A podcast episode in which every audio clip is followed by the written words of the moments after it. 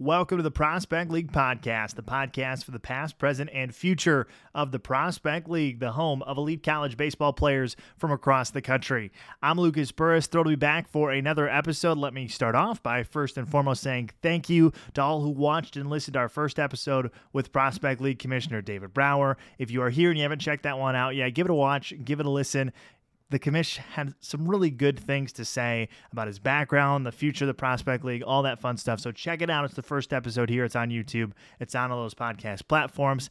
However, this week is very, very exciting. I can't wait to dive into our first alumni interview. A warm welcome to all the LSU baseball fans joining us here today as I introduce this week's guest, former LSU, former CICL, and former MLB second baseman Warren Morris. Morris had a nine year minor league and Major League Baseball career with MLB stops in Pittsburgh, Minnesota, and Detroit, jumping on the scene in 1999 with the Pirates batting 288 with 20 doubles, 15 home runs, and 73 RBIs to finish third in the Rookie of the Year voting.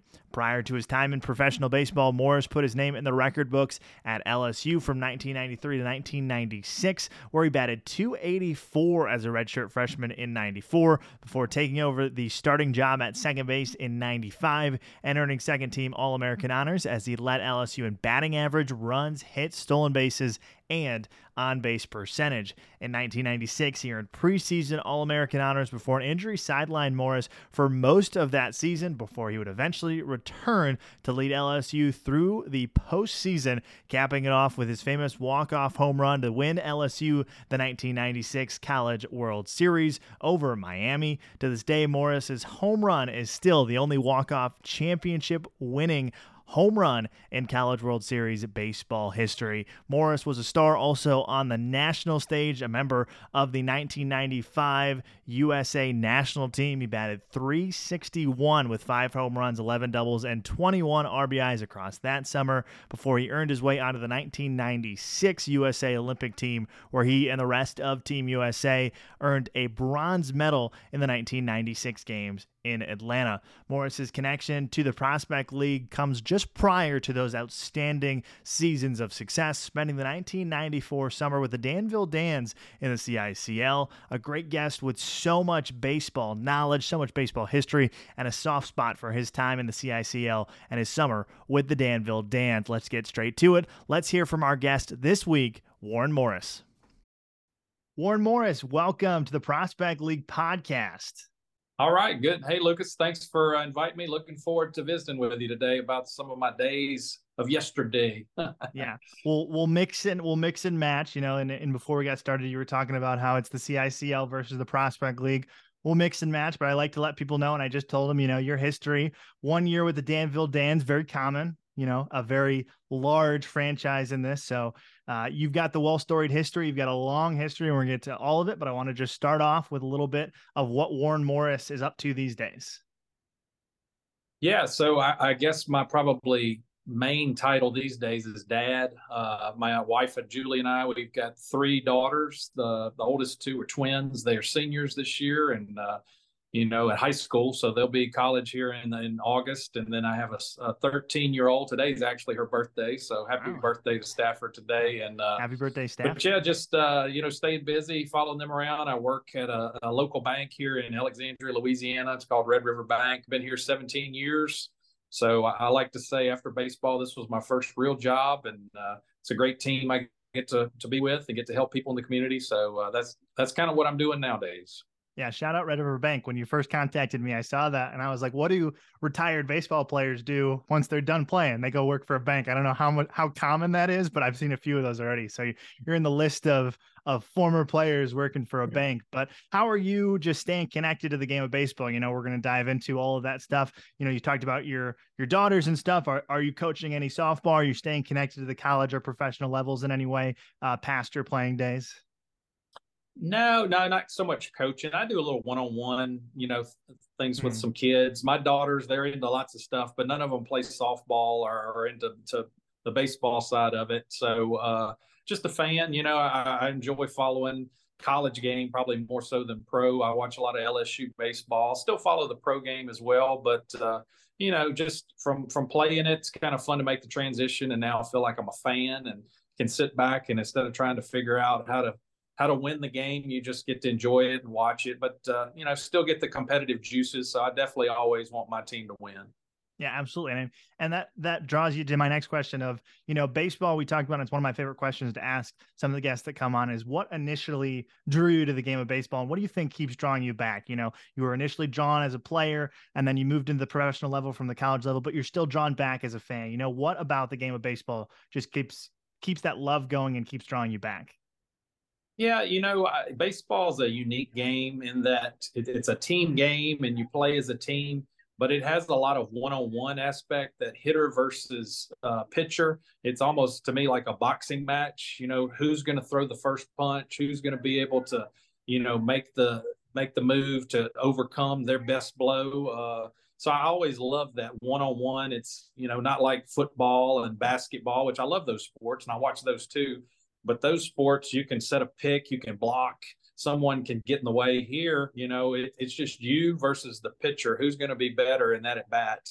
But then you get out on the field, the ball's put in play, and there's a team aspect. So it, it's a unique game, and I think that's why it appeals to a lot of people. Um, you know, it's not the fastest paced game, but there's also some you know, just nostalgia and just some peace to that, that you can just sit back and have a conversation while you're watching the game. And then you see the action and then you get back to your conversation. So I, have always loved it. I know there's a lot of new rules and things to speed the game up, which I understand why they're doing that. But I never had a problem with the pace of the game. You know, I, I've just always enjoyed watching it, even as a young kid. And let's dive into that because a lot of people talk about you know what's going on with the new rules and and I'll pick your brain at that stuff. It's an interesting you know thing you talked about pace play. What's your what's your opinion on these new rules, the shift and the the pace of play and the the bigger bases? How are you feeling about the game of baseball right now? Yeah, I mean, I, I think any leadership of any company, whether it's sports or not, they have to always keep their thumb on, you know, what is the consumer? What are they needing? What are they asking for? And you know, we're in a fast paced world. So I can understand it's tough to keep, uh, especially on TV, someone's attention for three, four, four and a half hours. So I understand why they're speeding the game up. And, you know, I think some of the rules as far as bigger bases are for safety reasons. I'm all for that. Um, I don't know. I, I, have a tough time with the shift. Um, just being a, a guy who prided himself on being able to hit where the pitch was. I just kind of felt like if you're going to play me in the shift, that's fine. I'll just hit the other way. So, you know, not allowing teams to do the shift. I understand um, why they're doing it, and you know, some guys are going to try to hit home runs, but I, that's not a rule I would have put on. You know, I would have mm-hmm. been the one that would said, well, if the shift's not working for you as a hitter, maybe you need to figure out how to change your swing. But anyway, that that's been done. But as far as the speed up rules, I think um, it's some taking some getting used to, but things seem to be being being pretty well adjusted. So uh, the pace of play, I, am okay with that as well, as long as you know it doesn't turn into some kind of like speed round where we just got to get the game over with in an hour. Right. Um, I don't think I don't think we're going there anytime soon. Fan, yeah. yeah. I'm not a huge fan of the extra inning rule that they have in the mm. big leagues. Um, I kind of like the way they play it out, but uh, again, I understand all of that goes into the fact that they don't want a game that lasts for five hours.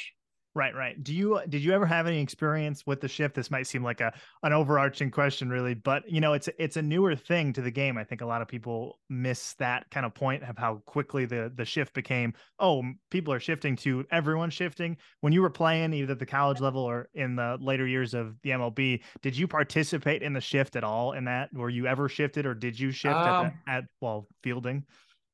Very, I mean, seldom. I think it, a lot of even you know now a lot of people do it, and it's kind of just a yeah. norm. But I, I, do remember one year in pro ball and AAA, I played in Nashville, and uh, our manager there was a big believer in this shift. And I can just remember playing second base, and it really just feeling very awkward. The fact that I was my normal position when we did that shift with a righty was I was like right behind the pitcher, you know, and, mm-hmm. and you know almost yeah. that center field spot.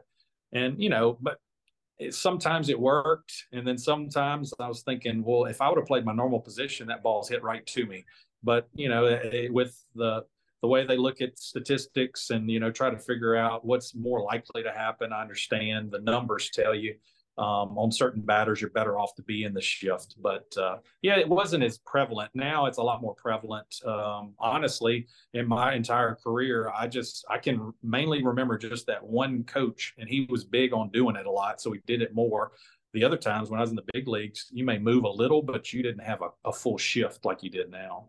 Yeah, I think that's crazy because it just, like I said, became so only a select people amount of people were doing it to everyone was doing it and then MLB had to be like whoa we got to fix this and it's good to see your perspective of that from like the hitter you're like well just hit it the other way. Like what from a hitter who could slap the ball around, you're like, but then you go from the fielder side and you're like, well, I don't really like moving around. I'd rather just play. So you have both sides of like, I don't care about the shift too. I don't want to participate in it. So it's it's interesting to pick that from someone who was kind of right before uh, the big renaissance of the shift. But let's dive back into kind of that college stuff. You know, we love the college game and that stuff. But what I was, you know, looking at your history, you almost played basketball. That was your big thing. And you're talking about the sports that you love. What went into deciding that you were going to play baseball at LSU? Well, I mean, it, it, was it wasn't that tough a decision, mainly because so you're right when but mainly the the decision time was more like when I was a younger kid, like third, right, fourth, fifth right. grade, because my dad was a high school basketball coach. And, you know, I started playing basketball and like church league and different things. Probably I was like five or six years old. And for whatever reason, I just never was interested in baseball until I had uh, a friend of mine's dad asked me to come play on a little league team, like when I was nine or 10 years old. So, like, I never played T ball. You know, I kind of didn't get into it till later. And, you know, you're talking about you making your way to LSU, and you know, two years at LSU, you're behind a perennial All American who's very good at second base. Uh, and right before your big, you know, breakout time, you had that redshirt season, you played a little bit, and then you go to Danville in 1994. How did you end up with the Danville Dans in 94?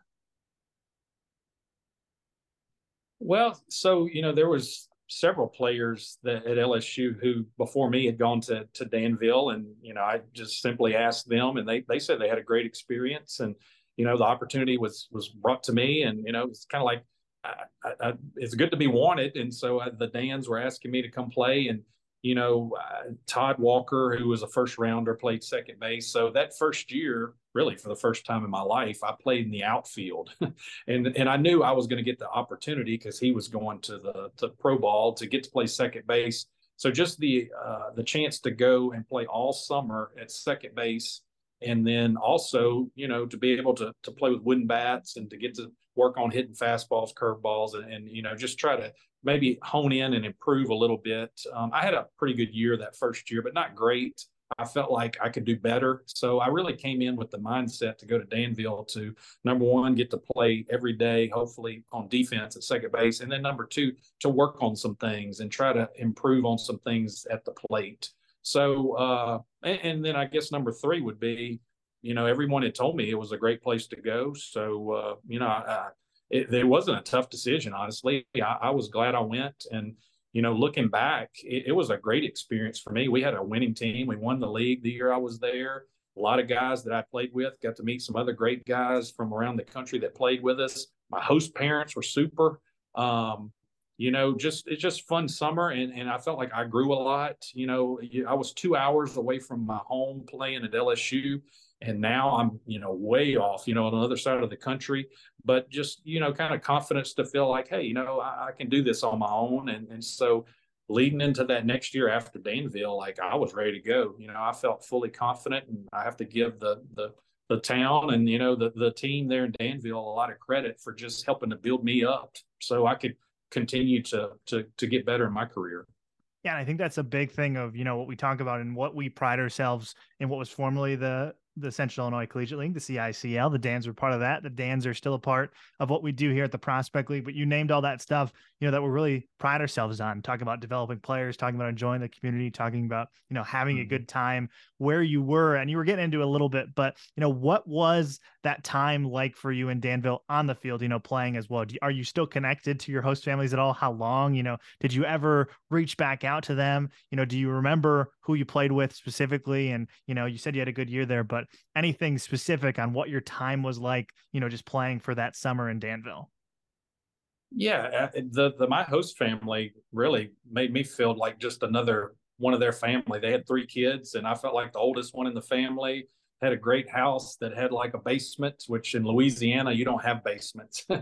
you know, in Louisiana, if you go too far under the ground, you're going to hit water. But, you know, just a great place and great people. Um, and, you know, they took me in. Their, their name was the Gearens. And I remember, you know, just fond memories of there and, and playing in, in the stadium there. And, you know, um, several years later, whenever I did get to the big leagues, they connected and we were able to, you know, hang out. They came to a game at Wrigley Field. So just surreal to, you know, be able to see those people every day and you know swim in their pool and you know eat meals with them. And then not too long after that you know after a game at wrigley field you know they're coming to see me. So uh, just special. And you know i think it was special for them that we still kept connected and uh, that they were able to come and see me at the next level. And and that's the thing you know i'm sure there's plenty of host families there that they have the same story. You just never know what the future is going to be for one of these college guys that i mean the next Mike Trout could come through Danville or anywhere there. And, uh,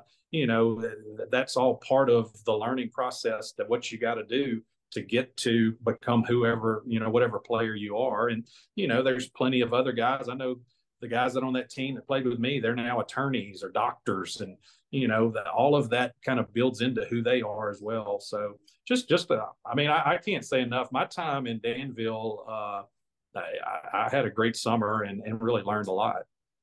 Yeah, and you know, I think you're you're itching around it, and I want to I want to ask you just directly, like, sum it up for us. You know, potential players, potential fans, potential host families. You know, why do you think this summer collegiate experience and playing in a league like the Prospect League and the CICL is so important uh, to players like you? Well, you know, I think it is. You know, the the prospect league and and and what you guys do, it's it's it's vital to really get you beyond just the setting of what you're used to, and you get a lot of instruction there at your college, but uh, you know, you you may not get to play every day like this, and you know, you get to travel and you get to see how other players from around the country, you kind of hear their stories and see what they do, and maybe you pick up on a few little pointers there and uh, it's the closest thing really to a minor league season that you have until you hit the minor leagues because you play every day. You know even in college it's more than you play in high school but you may have two or three days where you don't play and you go to practice. Well like in the minor leagues and the big leagues there's not really time for practice after spring training because you play every day.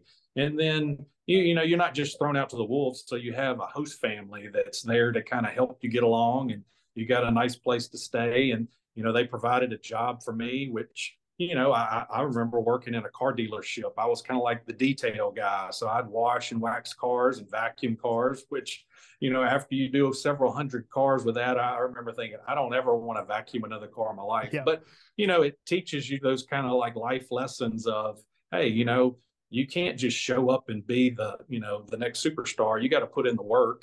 And then, you know, it wasn't just all about baseball. You know, there was the other things, which that's really life as well. I mean, even the guys in the major leagues, they don't get to do baseball 24 hours a day. They do it at the ballpark, but remember, they have a family, they're a dad, they're a husband. So, you know, all of those life lessons were things that you kind of get put there right there in, in, in the uh, in the summer league and you know you, you don't get a grade and you don't go to a class but you get an education a little bit on life and what it's like to live on your own. So you know I, i'd say anyone that's thinking about doing it you know just step out and and and, and enjoy it and, and know that you're going to be able to be a better player and a better person because of it I love that answer. That was just everything you could you could hope for in in an experience like someone like you who even has the you know the record to show you know you were able to do with a lot of the guys coming in. They want to have that you know I made it to the majors. I had a great college career, but just the other stuff that you know that we preach and that's really important. So let's let's dive back into that baseball kind of stuff. You know, Danville they set you up, and that was a fantastic thing that they did because your 1995 season uh, with LSU was just fantastic. Can you talk about you know leading up to that season? What Danville was able to do for you and what you were able to put together uh, in your campaign in 1995.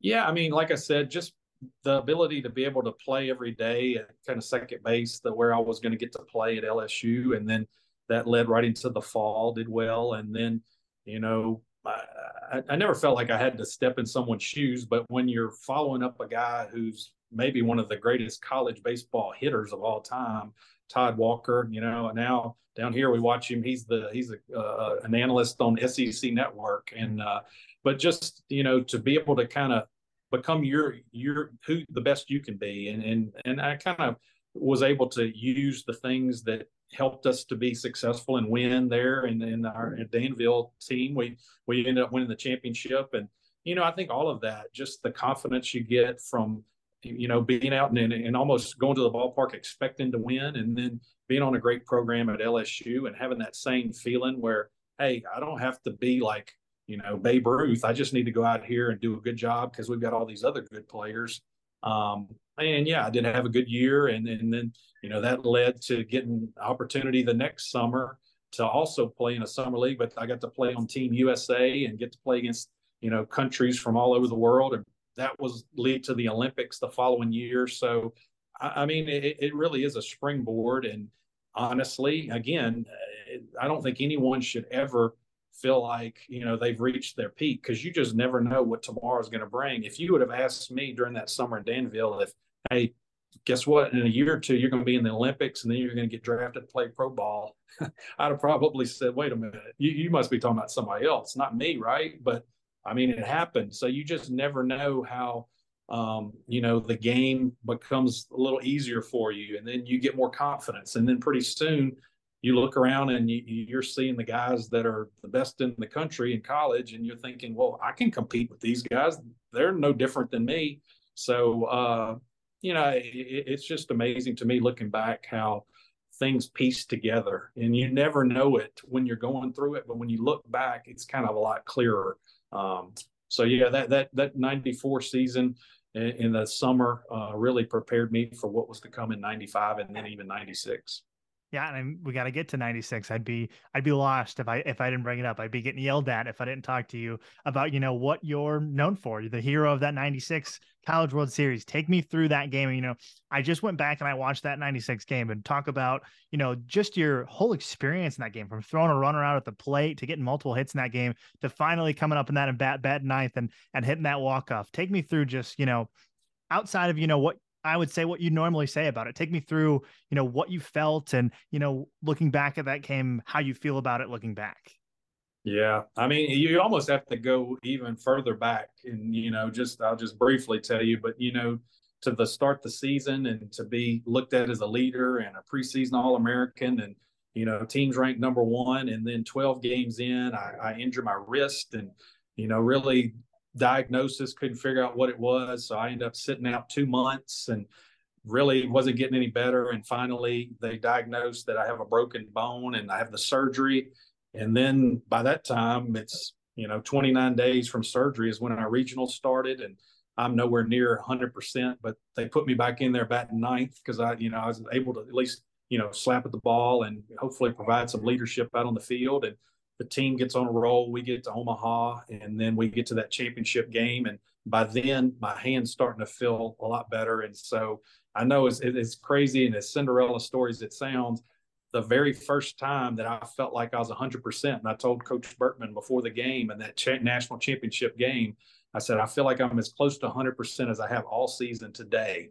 And, uh, you know, back and forth game, Miami takes the lead in the top of the ninth. And guess who comes up to the bat with two outs in the bottom of the ninth, down by one, and uh, my teammate Brad Wilson's on third, and you know I hadn't hit a home run all year. I wasn't trying to hit a home run. You know, I, I just wanted to get a base hit, score him, tied up, and then the top of the order is coming up behind me. But uh, that ball comes off my bat and make, makes its way into the stands. And what are we, 27 years later, and people are still asking me about it. It's just it's amazing. But I do, I guess, like you said, the most asked question I probably get is, what were you thinking about when you stepped into the batter's box? And, you know, I can tell you, luckily, my teammate before me, who, you know, had a great year, but he struck out right before me for out number two, Tim Lanier, our catcher, as he passed back towards the dugout towards me and I was going to the plate, he said these three words. He said, pick me up. And that was kind of our saying all year that, you know, no one in baseball is ever going to always going to get the hit somebody's going to make an error at some point, but that's okay. You know, you you've got all your teammates; they're they're there to pick you up, and they can help win the game. So when he said that, it just kind of registered for me. Like I'm not going to feel like poor me I'm not going to feel like this is how did I get in this situation where I'm the last one before we lose this thing. And I really just, he said that. I just really had a mindset of, you know what? I'm going to be aggressive. This isn't really about me. All I can do is my best. And so I stepped in that box. I remember thinking, you know what? If I strike out, I'm striking out swinging because I'm going to be aggressive. And maybe that's why that first pitch I took a swing at and, uh, you know, I didn't. I, I, was running as hard as I could to try to get to second because I thought it was going to be a double, and that ball just kept going. So I was as shocked as everybody else there when it went over the fence. But uh, I mean, what a feeling! You get to home plate and all your teammates are there, and I mean, you. I can tell you, you end up on the bottom of that pile, and you can't breathe down there, and you know, it's just the elation of winning the championship. And for somebody who had to sit in the dugout and basically be a cheerleader rooting on everybody all year from that injury to be that exclamation point for that season is what's most special to me and uh, you know that that's what i think sports are all about it's not about the the you know the numbers the, the statistics but it's about how can you help your team achieve and win and you know for me to be the the the exclamation point on that season that's my favorite part about all of it yeah, and I mean, I love what you said with the the pick me up. It's such a common thing in the game of baseball from, you know, the lower levels to everything. It's such a common thing to say. And for that one, those three words to just resonate with you enough to, you know, be aggressive and, and to make that exclamation point is just such a you're the you're the only one to do it. I think that's why we continue to go back to it. If if a bunch of other people did it, we wouldn't be having this conversation as we were. But you're still the only man to hit that walk off home run. So I think it's I think it shows how improbable it is and just how special that moment was. But you talked about the springboard, you know, from the springboard from Danville to the really good 95 season to the exclamation point 96 to MLB. You know, you talked about that. Take me through that journey for you of you got drafted. What was that like to you're playing in the the minors to you're on an MLB roster and you're starting at second base. Take me through that. Yeah, I mean, really, for me too. I mean, I'll, I'll add another variable. What helped me a lot was soon after that 96 we win the championship and you know the olympics are in atlanta that year and uh, i end up making the us olympic team and we're playing right there in our home country and you know in rosenblatt stadium and in the college world series there's like 26 28000 people it's huge something for a college kid and uh, but now all of a sudden, I'm in Fulton County Stadium in Atlanta. There's 50,000 people chanting USA. And I mean, just get goosebumps thinking about it. You've got it on your chest, on your jersey. Um, and, you know, we end up winning. It, it kind of looks gold. I, I might, I always tell somebody that I may uh, tell my grandkids a small lie and tell them it's a gold medal, right. but we won the bronze medal. we like which, to spin that know, a little bit because you're an yeah, Olympic right. medalist, it, and then people it, people don't ask what gold, medal. They just go, right. "Oh, you're an Olympic medalist." no, the gold medals are really shiny and bright, but the bronze medals are pretty shiny, so they it may work. But um, but yeah, you know, and then from there, getting drafted in the fifth round by the Rangers, and you know, getting to go play pro ball, and uh, you know, just every day, it's almost like I'm, I'm kind of back to the Danville theme, but except you know, to another level, to where you know everything revolves around baseball, and just get to kind of learn what does it take to try to succeed at this level, and but all of that stuff played in, and you know, in the back of your mind, you're thinking, you know, I've won championships. I've been able to play on, you know, Olympic teams. I know the major league seems like a far, far away mountain to get on top of, but somebody's got to get there. Why not me? And uh, yeah, after two years of playing uh, uh, in the minor leagues, I get traded to the Pittsburgh Pirates and really get a great opportunity as, as, a young guy to get to play every day at second base there and wind up finishing my first year as third in the Rookie of the Year voting. And uh, you know, play for the Detroit Tigers, Minnesota Twins, and end up playing nine years total in pro ball.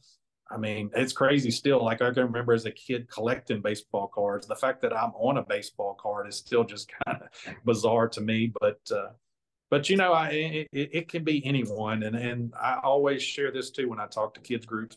My favorite part on that baseball card of me is when you look on the back and it shows your birthday, weight, height, all that, but it says hometown. And I used to think to get to that highest level, you had to be like somebody from Los Angeles or New York or some big place. I never dreamed that you could just be from, you know, small hometown somewhere and get to the highest level. So I always make sure that they see that, that it says Alexandria, Louisiana, where I was born, where those kids live now. And I say, you know, if I can do that, there's no reason why anybody can't achieve their dreams if, if you work hard enough and you believe in it. So, uh, but yeah, it, it was, uh, if you would have asked me as a probably a high school you know kid to write an essay on what would you want your sports career to be the greatest you know what's the best scenario some ways i think it happened even better than i thought it could happen. So uh, just just really blessed to be able to live that out and you know look back on that career and be proud of it. Yeah that's i was going to say as you were going you can just see how proud you are in that career you know whether you're third and rookie of the year or whether you're playing in the minor leagues you can just uh, uh it eludes how much how proud you are uh, over your time in the league. So I think that's really special. I just got a few more questions for you. We're gonna we're gonna slow it down a little bit. We'll wrap it up. I want to get you know kind of your opinions on the general MLB and college ballpark stuff. You know, we talked about your connection to the game a little bit, but you know, you've talked about Rosenblatt Stadium. You've talked about your time at LSU, your time in Danville, your time going to the Olympics. You know, looking at ballparks, that's a real big thing that we talk about. We pride ourselves in the type mm-hmm. of ballparks we have in the prospect league. What is your favorite ballpark? Your place, your favorite place to play, your favorite place to take in a game? You know, what's your field of dreams? Well, I mean, for me, like growing up here where I did, and you know, they didn't have like satellite TV like now where there's 300 channels. So here in Louisiana, where I live, um, even though Houston's not that far away, the two networks at a young age that carried most of the, the games every day was either the Atlanta Braves or the Chicago Cubs. So I found myself a Cubs fan. I loved Ryne Sandberg and you know WGN, and I felt like I knew all the ads from Chicago because I watched so much. But yeah, watching Wrigley Field and that green ivy, and you know just seeing those guys play every day, and that was before they had lights.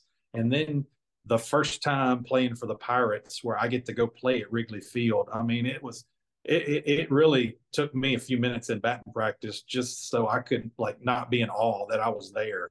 And you know, it's just like you, you imagine in your mind what it's like, but then that ivy is even greener, and you know that grass seems even even better than you you thought it could be. And there's even some things I remember thinking, well, I always thought like it was a longer distance from the on deck circle to home plate, but it's really just a few steps, you know. So you know, just just that the the brick and Wrigley Field that that's kind of my field of dreams. But I mean, hey, getting to play in uh, in Colorado in Coors Field and you hit a ball and it goes through that thin air and I didn't hit too many balls where I didn't realize it was going to be a home run and it went over the fence, but that does happen there. So that, that that's a fun place to play. But uh, you know, there's just that playing on big league level is is really just a, a thrill for anybody, and it takes a little getting used to. Because I can remember even having to convince myself, like, hey, you need to just calm down. This is the same size field as you played in high school and college, just has upper decks. yeah. So don't focus on that and just to focus on the game and play your game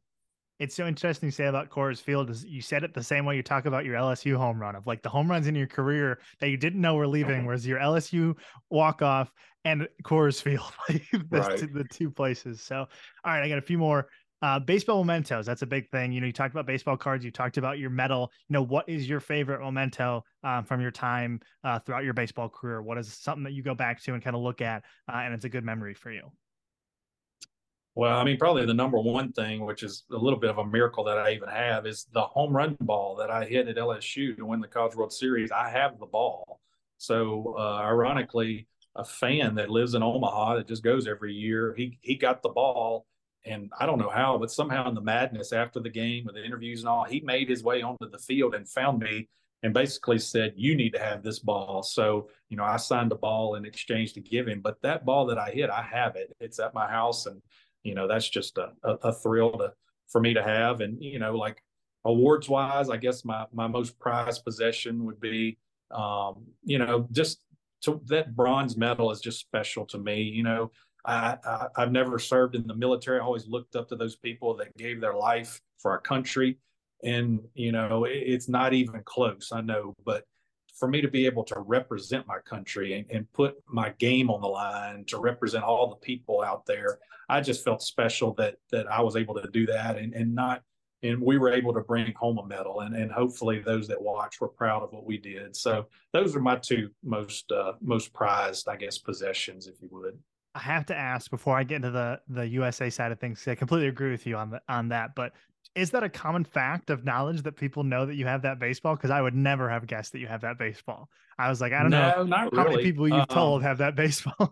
yeah, not, yeah. I, I, think a lot of people are surprised because yeah. you know I, it's it's hard to believe how that guy was able to to get through or whatever. And just after the game, people are heading out to get it to me. But uh, you know, I've had people ask me about the bat, and uh, that's kind of a good story too. So that bat, I just used it that one day. So that's the only game I used it in.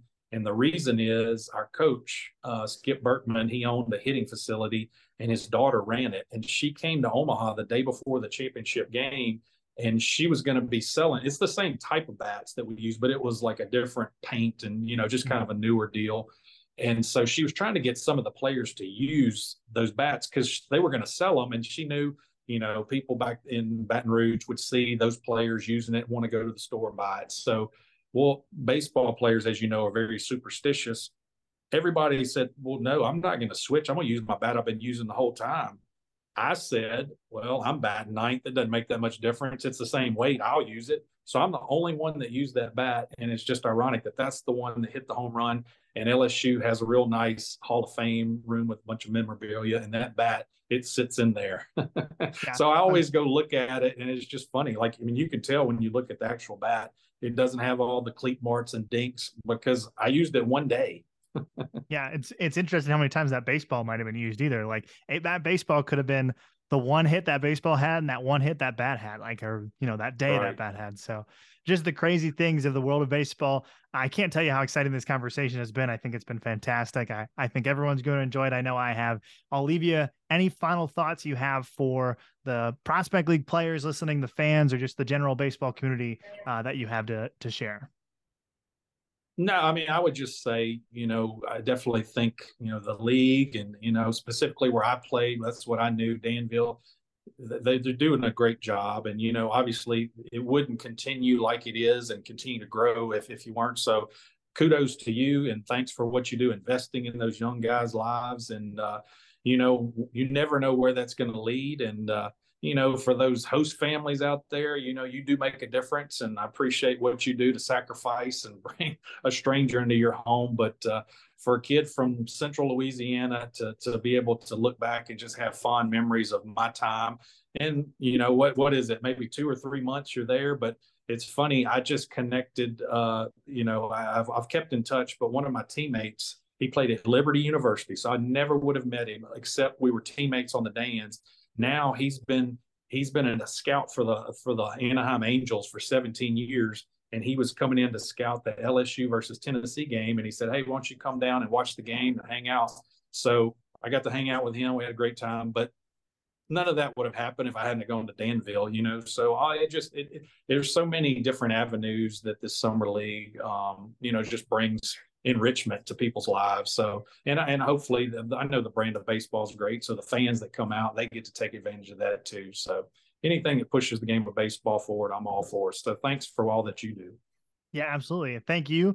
I think you're always welcome at a prospect league game. That's what that's really what I'll leave you with. If you're ever in the area of one of our 17 teams, don't be afraid to stop by. I'm sure there's a there's a free ticket waiting for you somewhere that you can enjoy, especially down there in Danville. I know she's got one down there for you. So thank you for your time, Warren Morris. This was great, uh, and have a great rest of your day. All right. Thank you. Thanks again to Warren Morris for joining me on the Prospect League podcast. I really enjoyed that interview. I hope you did as well. Really exciting stuff there with Warren Morris. Really good conversation. Maybe he'll take up my offer and head to some Prospect League games this year, but just a really good guy, really exciting interview. And it's good to highlight some of that really exciting stuff he did in his career uh, and his history with the Prospect League and the Danville Dans. I really enjoyed that interview. I hope you did as well. And thanks again to Warren Morris. Before we wrap up this episode of the Prospect League podcast, let's get to what we always do and let's get to three things you need to know about the Prospect League and what's going on right now. The Prospect League celebration of 60 years of baseball is continuing. If you haven't checked that out yet, all that stuff is on our website as well. But we are celebrating 60 years of baseball here in the Prospect League this year. In doing so, we're counting down the 60 days until opening day with 60 notable alumni here in the Prospect League. So check that out on all of our social media channels. It is still ongoing. And this week, you can see MLB Hall of Famer Kirby Puckett, who'll be featured across our social media channels this week, along with seven other, there's seven every week uh, of Prospect League notable alumni. In other news, Iowa right handed pitcher Brody Beck and West Virginia infielder J.J. Wetherholt were recently named to the Golden Spikes Award midseason watch list by USA Baseball. Beck, a 2022 Clinton Lumber King, and Wetherholt, a 2019 Champion City King, are both having outstanding seasons, with Beck tossing 69 strikeouts with a 3.20 ERA and 45 innings pitched, and Wetherholt batting 451 with 16 doubles, 8 home runs, and a 1.264 OPS. So, two really outstanding seasons there for two former Prospect League players. And in some general news, the Prospect League continues to make some exciting announcements. All of our teams are continuing to do so on their social media, on their website. So, check out all the exciting stuff there. Notable, though, lots of player announcements going out right now. So, if you want a preview of what Prospect League teams are going to look like this year, what some of the players are coming in, check out those in the individual social media channels for a lot of the Prospect League teams and some notable stuff. Promotional schedules were released this week for a few teams, three in particular the Burlington Bees, the Alton River Dragons, and the Springfield Lucky Horseshoes all released their 2023 promotional schedules. So check those out. Head to their individual websites to get to those. You can just search them up, or you can head to prospectleague.com. We've got the link on the top to every Prospect League team's website. So check that out. Go look at it, see what's going on in the Prospect League with players and promotional schedules. Some really exciting stuff there. But that includes this week's episode of the Prospect League podcast. There's more exciting interviews coming our way. We've got more notable alumni lined up to join us. So make sure you continue to check out the Prospect League podcast. Drop a like, subscribe, comment, leave your support. Make sure you're helping support this channel and the Prospect League podcast wherever you're watching it, whether you're listening on a podcast platform right now or whether you're watching on YouTube, please support the Prospect League podcast. And remember, drop a comment if you're interested in a certain topic you want me to cover. If there's a notable alumni or current player that you want me to interview, just let me know. Leave a comment, get the conversation going wherever you want to. Remember to do so. Really helps support the podcast there. But that's all I have this week. A big shout out to Warren Morris. Make sure you stop by over the next two weeks to see what more exciting stuff are coming here to the Prospect League podcast. But until next time, I'm Lucas Burris signing off on the Prospect League podcast.